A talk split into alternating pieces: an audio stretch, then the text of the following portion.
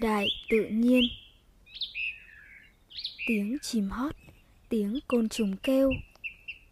Âm thanh gầm rú của các loài động vật trong bóng đêm, cây cối và các loại cỏ mọc rậm rạp. Và có cả những con thú chạy nhảy trong bóng đêm sau khi đã nghỉ ngơi suốt một ngày nóng nực.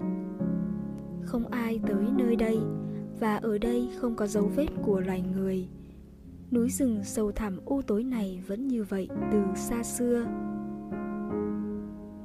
Tôi thử tính toán xem đã có bao nhiêu người đã từng tới ngọn núi này. Nhưng tôi nghĩ chẳng có ai đã từng đặt chân tới đây trước đó. Thiên nhiên cứ như vậy, sống tĩnh lặng ở nơi này. Thiên nhiên cứ sống như nó vốn là nhưng con người lại tin rằng thiên nhiên có những sự cằn nhằn mà chẳng thể nói ra. Tự nhiên không có tâm trí. Tâm trí của tự nhiên là tâm trí của chân lý. Trong tâm trí của chân lý, không có bất cứ tâm trí nào của cá nhân. Nó chính là nó, mà không có sự đánh giá hay phán xét.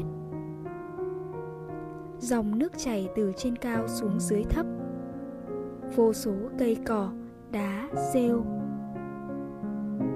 được lọc sạch và hoàn toàn trong trẻo. Nước có vị ngọt và trên mặt nước có những giọt nhỏ trông như kim cương. Nước chảy xuôi theo thung lũng, đổ thành sông rồi thành biển. Ở ngoài biển, nhiều dòng nước hợp lại với nhau, nên nước biển có vị mặn. Nước bốc hơi trở thành mưa. Và những hạt mưa rơi xuống mặt đất, tạo thành một vòng tuần hoàn. Trên những ngọn núi cao nhất, không có cây cối hay hoa cỏ, bởi vì điều kiện tự nhiên không cho phép chúng tồn tại. Tương tự như vậy, những người nghĩ rằng bản thân mình là người giỏi giang thì không có ai bên cạnh.